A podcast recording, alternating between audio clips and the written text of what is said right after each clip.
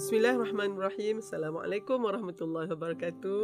Kita bertemu lagi dalam podcast Akademi Dr. Har ya, di dalam slot Keramat Hamka. Uh, dan di dalam uh, slot kedua ini ya, kita akan lebih menyelusuri lagi pengalaman kita ya dan saya bersama dengan uh, Al-Fadil Ustaz uh, Azlan Shah Nabis Khan, CEO uh, Arba Foundation. Apa khabar uh, Alhamdulillah. Azlan? Alhamdulillah baik. Apa khabar doktor? Alhamdulillah. Ya. Uh, dia sebenarnya kita memang Dr. Han lah rasa sangat bersyukur diberikan uh, peluang ini ya untuk bersama dengan uh, Ustaz Azlan untuk membincangkan tentang uh, satu figura ya uh, Buya Hamka yang walaupun telah lama meninggalkan kita tapi sebenarnya mempunyai uh, kesan yang mendalam ya Uh, dalam kehidupan kita ni lah khususnya para pendakwah ni uh, dan dalam uh, apa uh, slot keramat Hamka ini di dalam podcast Akademi Dr. Har uh, kita cuba membawakan uh, pengalaman ya uh, Dr. Har dan uh, apa Ustaz Azlan sendiri uh, bagaimana sebenarnya uh, Buya Hamka ini mempengaruhi kita ya dalam uh, dalam perjalanan kita menjadi uh, individu yang ada hari ini ya Betul. Saya saya saya rasa saya teruja dan curious nak tahu macam mana Dr. Har first uh, sebab kalau saya ni zaman dah kita mula dengar di radio, kita dengar kita tengok kat Instagram ke Baik. kat Pinterest orang post quote dan then kita banyak kali dengar. Ya. Tapi kalau saya ingat contoh even Dr. Har punya zaman mungkin uh, awal 80-an, 70-an tu Ya. macam mana jumpa Hamka dengan keadaan mungkin tak media tak seperti hari ni. ya So maybe Dr. Hamka boleh cerita macam eh, Dr. Har boleh cerita macam mana first time baik Dr. Har jumpa Hamka. uh, Dr. Han ingat macam uh, satu Dr. Han mungkin kena bagi tahu yang uh, almarhum uh, ayahanda Dr. Han ya uh, sangat-sangat sukakan buku. Yang Dr. Han ingat pemula sekali pasal uh, almarhum ya ayahanda memang dia tengah pegang buku. Dan dia akan selalu baca buku. Itu adalah image ayah. Ya. Yeah. Uh, in fact Dr. Han dulu masa kecil nak jadi buku sebab nak nak bapak pegang macam tu kan. Uh, dan itu mem- menjadikan Dr. Han memang dan banyak buku di dalam rumah. Ada satu buku masa Dr. Han 10 tahun yang 11 tahun masa tu uh, merantau ke Delhi. Hmm. Uh, kan. Kecil je buku tu dan uh, di situ Dr. Hafiz nampak Hamka. Ya.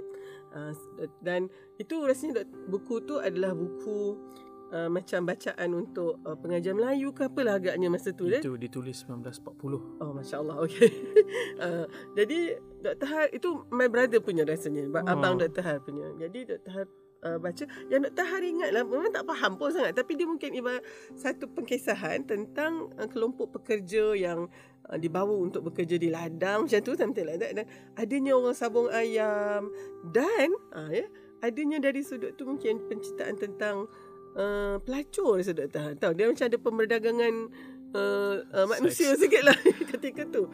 Dan uh, dan agaknya masa tu Dr. Han tak habis baca pun kan sebab uh, mungkin 10-11 tahun dia tak dapat lagi nak nak uh, conceptualize kan benda tu. Tapi itu pertama kali. Lain pula macam ni agaknya. Saya dulu kalau daripada rumah ke sekolah tu 30 km. Setiap hari pagi ayah akan hantar uh, dari rumah hantar ke sekolah Islam Hidayah Johor Bahru pasal saya kena pergi kerja ke Singapura. Okey. So setiap pagi tu dalam radio yang pagi tu pasang tu selalu akan ada uh, macam kapsul ataupun small quote dia akan baca daripada tasawuf moden kemudian dia kata uh, tasawuf moden Buya Hamka. So benda tu register dalam kepala tapi tak pernah pun terlintas nak baca nak nak nak cari mana buku dia sebab tak tak tak make connection lah dia macam tak ada apa. Sampailah maybe uh, masa tu umur 18 tahun macam tu dah keluar sekolah dah masuk ke dunia sebenar dah rasa gementar macam aku nak hidup dalam realiti yang uh, mencabar ni. Masa tu rasa macam ada interest nak cari lebih dalam tentang agama. And uh, happen to be saya ada di satu uh, tempat yang di situ ada guru-guru tasawuf guru-guru tarikat tapi uh, plot twistnya adalah mereka kata jangan baca buku Hamka. Saya pergi ke kedai buku masa tu di Kuantan dan saya cari. Saya kata eh, ini buku tasawuf moden ini Hamka. Masih ingat warna hijau buku dia. Okey. Uh, saya baca blurb dia kat belakang tu kita rasa menarik lah dia punya buku ni. Tapi dipesan jangan baca. So saya pun okey tak apa kita jarakkan diri dulu sebab Baik. pesan guru kan. Uh, tapi makin uh, bertambah usia kita rasa macam Ada tarikan. ha, curiosity tu makin kuat. Kenapa tak boleh baca kan? Kita orang muda macam tu jangan Baik. baru kita buat. Hmm. So masa tu first uh, buku yang saya baca Hamka ni adalah uh, kawan Sajas baca di bawah lindungan Kaabah So saya baca tu satu malam je habis and then beberapa hari termenung. Masa tu uh, berapa um- umur Umur Lan? 20-an, 21 Okey. gitu. So memang dia ada elemen jiwang dia tu yang memang macam pakar cinta lah menulis pasal cinta. Betul. Dengan Termenung surat-surat ah, surat tu ada banyak tu. Ya. Surat-surat cinta tu. Aduh.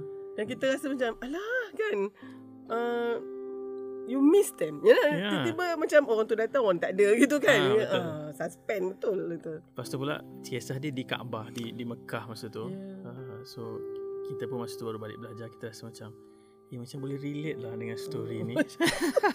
Okey. Uh, Dr. Han mungkin kan Lan, uh, sebab almarhum uh, meninggalkan kita 1981. So Dr. Han ada lagi memory di mana dia masih hidup tu. Oh. Ah kan eh? Macam Lan mungkin dah memang Ya, tak ada. tak sempat. Ah, Uh, so lepas Dr. Han tahu tentang merantau ke Delhi tu, uh, Dr. Han nampak mungkin dia kat surat khabar, kat majalah. Eh? Gambar dia yang dia berselimut dengan dia punya serban Ah, tu. yes. Okay, tapi dia pakai ketayap uh, hitam. Ah, kan? Songkok eh? kan, Ah, macam songkok songkok. kan? eh? Ah. Songkok. Jadi, uh, dan bapak Dr. Han, um, dia memang nampaklah dia uh, dia memang sangat menghormati Buya Hamka ni. Okay, hmm. tapi sedangkan tapi dia taklah cerita kat Dr. Har siapa dia. Tapi itu menim- menimbulkan lagi Dr. Har punya apa orang kata confusion. Eh confuse kejap sebab dia cerita pasal merantau ke Delhi tu kan dengan ada sabung ayam dengan hmm. ni tapi dia sebenarnya ulama. So that so was macam ingatkan novelis. Ah, yeah. So I was expecting agaknya yang rambut panjang yang you know yang yalah uh, novelist lah tengok eh ini macam macam bapak saya kan. Uh, dan kita tahu dia seorang yang sangat dihormati ya, ketika tu di hujung usianya tu. Tapi Dr. Har tahu bahawa dia ada banyak kontroversi. Uh, ya uh, dan uh, tetapi itu yang menjadikan mungkin dia seorang seorang apa uh, uh, tokoh yang telah orang kata uh, melalui segala ujian kehidupan dan di akhir itu dan Dr. Har rasa Dr. Har tak ingatlah tahun 81 tu kan tapi masa tu Dr. Har di sekolah menengah tapi Dr. Har ingatlah bahawa kehilangan itu ya memang dirasai, ha, ya Kalau Dr. Han masa umur 9-10 tahun baca Merantau ke Delhi Mungkin masa tu tak dapat tangkap betul Tapi bila first time macam Rasa aha moment baca buku Hamka Okay, so baik. Uh, maknanya Dr. Har ada di belakang kepala Dr. Har ni seorang tokoh yang mungkin lain daripada yang lain sebab dia menulis masa tu Dr. Har tu tentang uh, di bawah lindungan Kaabah ada buku tu di perpustakaan tapi Dr. Har tak habis baca uh, ya uh, maklumlah kat budak Seri Putri tahu Dr. Har daripada sekolah Seri Putri study tu ni Dr. Har tahu tentang uh, tenggelamnya kapal Wijk kan uh, ada gambar macam Kapal karam kap, kapal karam tu kan uh, kata uh, kapal Van der Wijk ni mesti Belanda Da- Yes, ya nama uh, macam pun tu nama sajalah Belanda. okey cumanya okey ni ini satu lagi uh, masa Dr Har uh, Dr Har suka sejarah antaranya sejarah Islam Hmm. uh, belajar tentang sejarah Islam daripada form 1 form 2 form 3 tu seronok tapi masuk form 4 dah habis dah khalifah khalifah Rashidin tu masuklah pula zaman Muawiyah dengan you know Ah. di hujung-hujung tu Saidina Ali punya tu Zaman konflik ah. Oh, Dr. Har sangat berkonflik masa tu. Sebab rasa macam, kenapa ah, kan kita rasa itulah agaknya mulanya keruntuhan Islam kan. Jadi kita tahu di Andalus ada. Ah, masa tu Dr. Har punya jiwa kacau betul lah masa tu. Dan masa tu mungkin umur 16 tahun. Dan, ah, ni pula cerita satu lagi Lan. Dr. Har ada uh, ada ustazah yang mengajar masa tu ya. Uh, dan dia, bila dia cerita tentang sejarah tu sangat dramatik. So. Har Oh. suka. Storyteller Uh, yes, sangat-sangat dengan dramatiknya. Tapi bila masuk zaman Saidina Ali, ya, uh, ada ya uh, penipuan muslihat sebenarnya dia muslihat hmm. politik. Mungkin uh, Ustazah Dr. Har kena terangkan dengan matter of fact tau. Bukan sangat dengan emosi dia. Tapi sejarah begitulah. Hmm. Sejarah sangat dipengaruhi oleh siapa yang menceritakannya kan. Dr. Har uh, dan agaknya antara kekacauan jiwa Dr. Har tu adalah kerana ya, uh, digambarkan ya uh, watak-watak yang ada dalam sejarah itu sangat teruk. Yang sangat teruk macam Kata, ini semua ni Ju- Takkanlah dia orang macam ni kan yang tak selalu ingat tu uh, ni semua puak-puak juhalak kata. Ah. Hah? Juhalak kata. Lepas tu. Hari ingat balik uh, uh, apa uh, cuti penggal kami dulu penggal kan bukan semester tanya bapak juhalak tu apa pak? Juhalak ni paling jahil paling jahil lagi tau. Dan Dr. Hari eh takkan kot watak-watak yang ada ketika itu sangat-sangat jahil. So kan Hmm. masa tu Lan Dr. Har of course tak berani lah nak tanya ustazah kan cumanya dalam hati tu lagi konflik Tak, tak sebabnya boleh reconcile. sebab at the same time uh, arwah bapa Dr. Har selalu cerita tentang sahabat hmm. dan Dr. Har ingat satu yang Rasulullah kata sahabat-sahabatku ibarat bintang di langit tu tau. Hmm. Jadi bila masuk kelas cikgu Ustaz cerita Muawiyah ni. Har kata eh Muawiyah tu penulis hadis. Ya Muawiyah hidup di zaman Rasulullah SAW. Muawiyah adalah sahabat. Hmm. Boleh kan cakap macam ni? So Dr. Har rasa pernah sangat konflik tu. Ya itulah ya sekarang ni jadi cikgu kan Lan. Dr. Sangat-sangat apa uh, uh, conscious tentang. Careful. Yes, very careful about this. But you as a teacher, you can really shake the foundation of your children or, or your anak buah, anak murid tau. So kan malam tu Dr. Har, kita ada prep kan? So Dr. Har, waktu prep memang boleh pergi library. Okay. So malam tu memang malam library Dr. Har tau. Uh, Dr. Har tak, tak belajar, tak jadi nak baca yang yang apa yang Dr. Har nak baca. Subjek-subjek akademik tu. Sebab tak boleh otak ni macam dong kan macam mana ni kan I feel very macam uh, dia ibaratkan macam ni Yelan dia macam satu berkocak kat dalam tu and Cari then, jawapan. Ya yeah. Dan masa tu tu lah yang dia ni, ni This is how I met Hamka kan uh, Tahun berapa tu ya agaknya hmm, 82 Just after his, Oh, baru meninggal. Ya yeah. So dah tahan pandang ke atas? Kan banyak uh, Banyak chef-chef kita kan? Ada satu buku ni Tebal lah kan Dekat atas macam tu. Uh, Dia macam Buku yang dibind semula tau ya? Mungkin bu, Oh, uh, Buku-buku lama lah Oh. kan? Uh, Buku lama yang uh, Diletak di atas tu. So Dr. Har ingat kan Apa buku tu? Sebab tak nampak dia punya Apa Tajuk dia dekat Dekat spine tu So Dr. Har ambil Dan kita kalau yang tinggi-tinggi tu kan Kita ada Kita stool library tu Hmm. Ha, tapi masa tu taklah besar macam ni kan Dia senang lah nak panjat tu kan Dr. Har ambil And Dr. Har ingat lah Buku tu berabuk sebenarnya Sebab tak ada orang pegang kan So Dr. Har ambil Tengok sejarah umat Islam Hamka Oh. Oh no This figure again kan Dan um, Dr. Har rasa tu bukan satu kebetulan lah sebenarnya lah Dan Dr. Har buka dia punya prakata kan? Ada satu part tu Ya Allah kan Ibarat um, Titisan embun uh, Di pagi yang sangat kering kontang ya. Uh, Dia macam Macam fire extinguisher tu tau. Dia bush, kan ya. Sebab dia cakap kat situ hmm, Walaupun apabila kita Lebih kurang ni Meneliti tentang sejarah Yang kita dapati Adanya konflik uh, Dan juga pertelingkahan Di kalangan Umat Islam ketika tu kan? Itu menunjukkan bahawa Mereka adalah manusia biasa Seperti kita Satu Kedua Walau bagaimanapun kita rasakan ya, Mahu menyalahkan mereka Kerana menukar apa, Haluan sejarah ini dia kata, Tapi ingatlah Mereka masihlah umat yang terbaik Dibandingkan kita Hmm. kerana mereka adalah uh, umat yang hidup sezaman dengan Rasulullah SAW ataupun selepas itu. Jadi kita tidak boleh merasakan bahawa kita ini jauh lebih baik dan menghukum mereka. Wow. Oh, Lan- solid foundation. Wah. Masa tu agaknya I got uh, Buya Hamka got me at hello lah orang kata tu kan. Hmm. So I know that um, ada kebijaksanaan di situ untuk Dr. Har lah kan sebab dia ibaratkan tenang setenang-tenangnya selepas itu dan agaknya dia membolehkan Dr. Har melihat kepada sejarah Islam dengan lebih Dengan kacamata yang lebih adil, Yeah. lebih tenang. ya yeah. Saya masih ingat bila Dr. Has sebut pasal buku sejarah umat Islam ni, saya ingat mungkin di mukadimah buku tu atau di buku lain yang mengulas tentang buku tu, dia menyebut Hamka tulis buku tu dan simpan di dalam peti lebih kurang 10 tahun. sebab apa? Dia tak terbit pun buku tu, dia simpan je and then sampai satu masa tu dia terjumpa balik manuskrip yang dia tulis ni Masya and then dia terbitkan.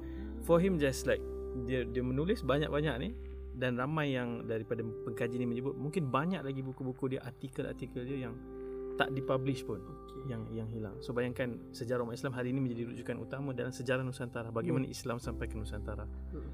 Uh, dan bila cerita Dr. Had cerita tu macam seolah-olah macam didesain Allah SWT bagi kesempatan pada ketika itu Ya. mendapatkan jawapan daripada tulisan orang yang telah pun pergi.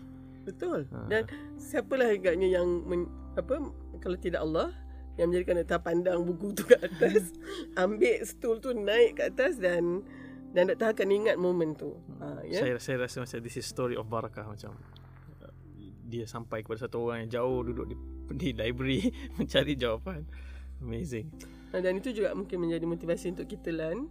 Uh, mungkin kita kena nukilkan uh, kita punya uh, saranan uh, hari ni ni walaupun mungkin hari ni orang tak membacanya mungkin ada seorang Halina yang tengah tunggu Ya. di, tengah tunggu di satu pustakaan. Ya, wallahu alam kan dan itu semua menjadi amal jariah. Betul Yes. sangatlah ya, apa yang uh, hadis Rasulullah katakan bahawa tiga perkara itu kan. So boleh bayangkan sekarang bagaimana dalam kita bercakap ni pun ya um, almarhum Buya Hamka akan dapat dia punya Betul. dia Pahalanya punya terus pahala mengalir. itu insyaallah. Kalau macam saya hari tu bila lepas dah baca Lindungan Kaabah tu after few weeks tu rasa macam okay target saya nak pergi cari buku-buku dia yang novel lagi lah. Sebab mungkin dia banyak tulis novel. Memang jumpa ada tenggelamnya kapal Van der Wijk Okay. saya tak ingat berapa kali saya baca buku tu. S- sangat uh, Filem tengoklah filem dia. filem of course tengok. Dan memang waktu saya melamar isteri hadiah yang saya bagi tu tengge- tenggelamnya kapal Van der Wijk konon-kononnya tumpanglah surat-surat Hamka tu. Oh, okay. And then bila keluar filem tu memang uh, tapi lah of course novel ni tak sepenuhnya dapat digambarkan betul dalam filem tu kan. Betul. Tapi memang kita rasa uish. And then kita mula discover sebagai saya sendiri pelajar dalam bidang agama, rupanya dia ada buku dalam akidah, Hmm. buku dalam akhlak dan antara yang paling best tu buku-buku tentang akhlak. Even Islam dan politik, demokrasi, hak asasi manusia, Yeah. dia mengulas uh, apa satu uh, perjanjian dibuat oleh PBB berkenaan hak asasi manusia dia mengulas ish macam mana dia pandai semua ni InsyaAllah.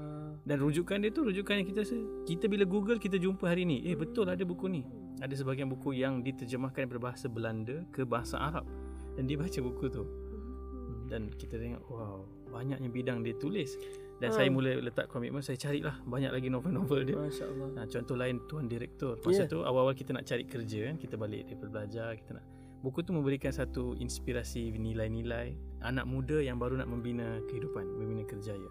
Dalam dalam novel tu ada kontra, ada orang yang miskin duduk sangat happy, sangat rasa cukup dengan dibandingkan dengan seorang pemilik gedung-gedung yang besar tapi yang dia runsing tu adalah apa orang fikir tentang dia, bagaimana orang akan sokong dia dan dia sentiasa runsing. So itu memberikan perspektif awal bahawa ketenangan uh, ke ke apa?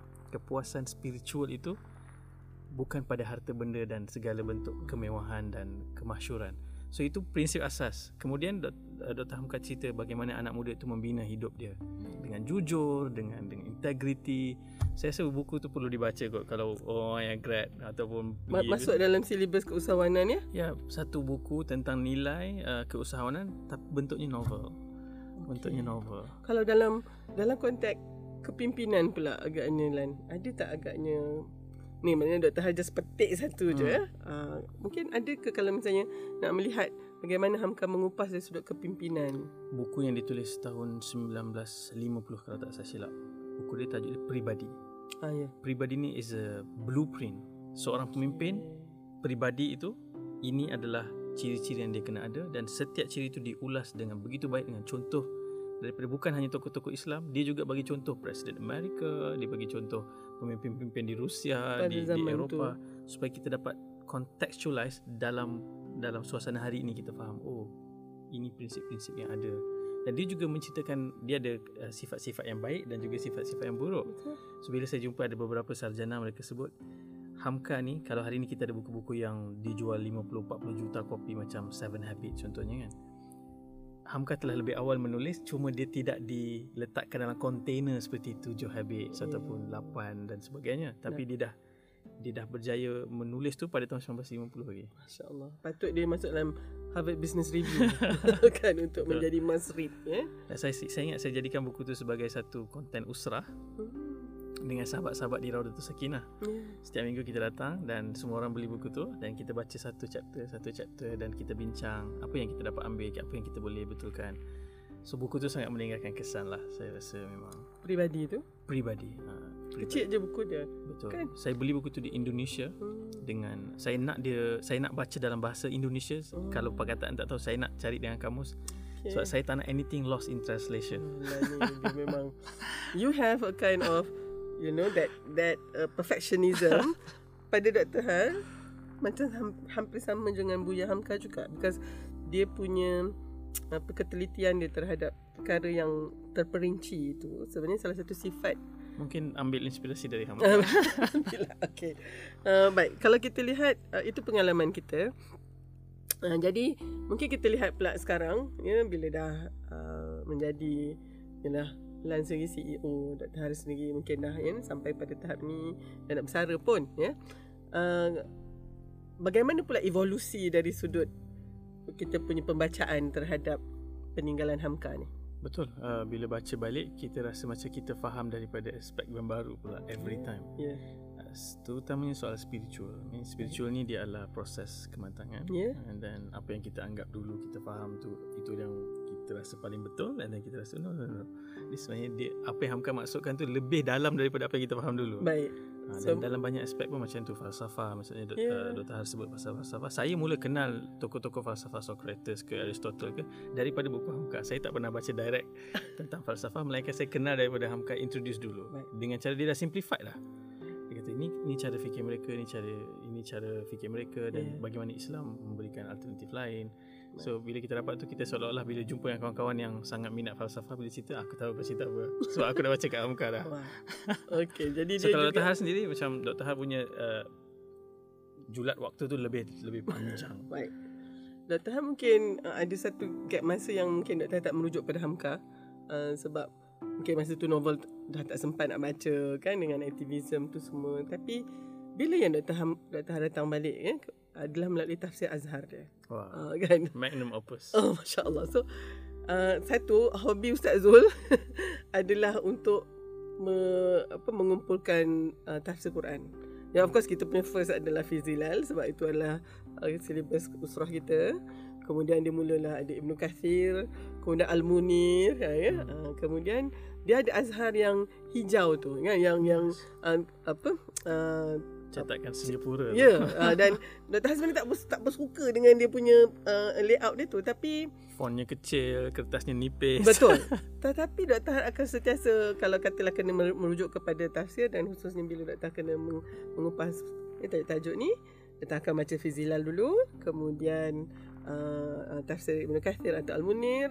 Alhamdulillah lah ada pakai rujuk kan di rumah tu. Uh, lepas tu nanti last kali Dr. akan uh, buka tafsir Al-Azhar dan tafsir Al-Azhar ini Dr. Han nampak dia membumikan apa pemahaman daripada ketiga-tiga tafsir itu tadi kepada Nusantara ni. Betul. Yeah, exactly. exactly. So sampai sekarang dengan uh, Dr. baru ni beli lagi satu yang kali ni uh, PTS pula dia letakkan dalam dalam surah by ya. Surah. Ha, by surah. Betul. So itu juga salah satu latest collection. Misalnya Dr. akan apa orang kata uh, hadiahkan kepada uh, my husband Ustaz Zul tapi aku tak tahu juga yang baca lepas tu kan sama dengan dia so insyaAllah saya, saya, saya, saya satu satu pengalaman yang sama dengan Dr. Har sama juga bila baca tafsir rujuk tadabur last kali bila sampai ke Hamka tu dia seolah-olah meletakkan everything in the right place. Right. This is how you should understand. The jigsaw puzzle just complete yes, kan? Yes. Alhamdulillah. The last piece in the jigsaw puzzle. Okay. So Alhamdulillah kita uh, dalam slot ni kita macam mengimbau ya pengalaman masing-masing. Saya rasa juga para pendengar pun mesti teringat juga kan? Uh, bila when was your first time? Ya berjumpa dengan Hamka ini dalam konteks pengalaman itu. Dan alhamdulillah kami dah merakamkannya di dalam podcast ini. Jadi mungkin ya kalau uh, ada uh, saya cadangkan mungkin boleh tulis tu. Uh, dan uh, dan insyaallah sebagaimana biasa juga bila kita ada ya satu tokoh yang kita nak tahu lebih uh, kita pergi tempat mana dia lahir kan? yeah, yes, yes. macam contoh Shakespeare orang akan pergi ya. Uh, tempat mana dia lahir macam um, Tok Zakbar pergi rumah Zakbar ya.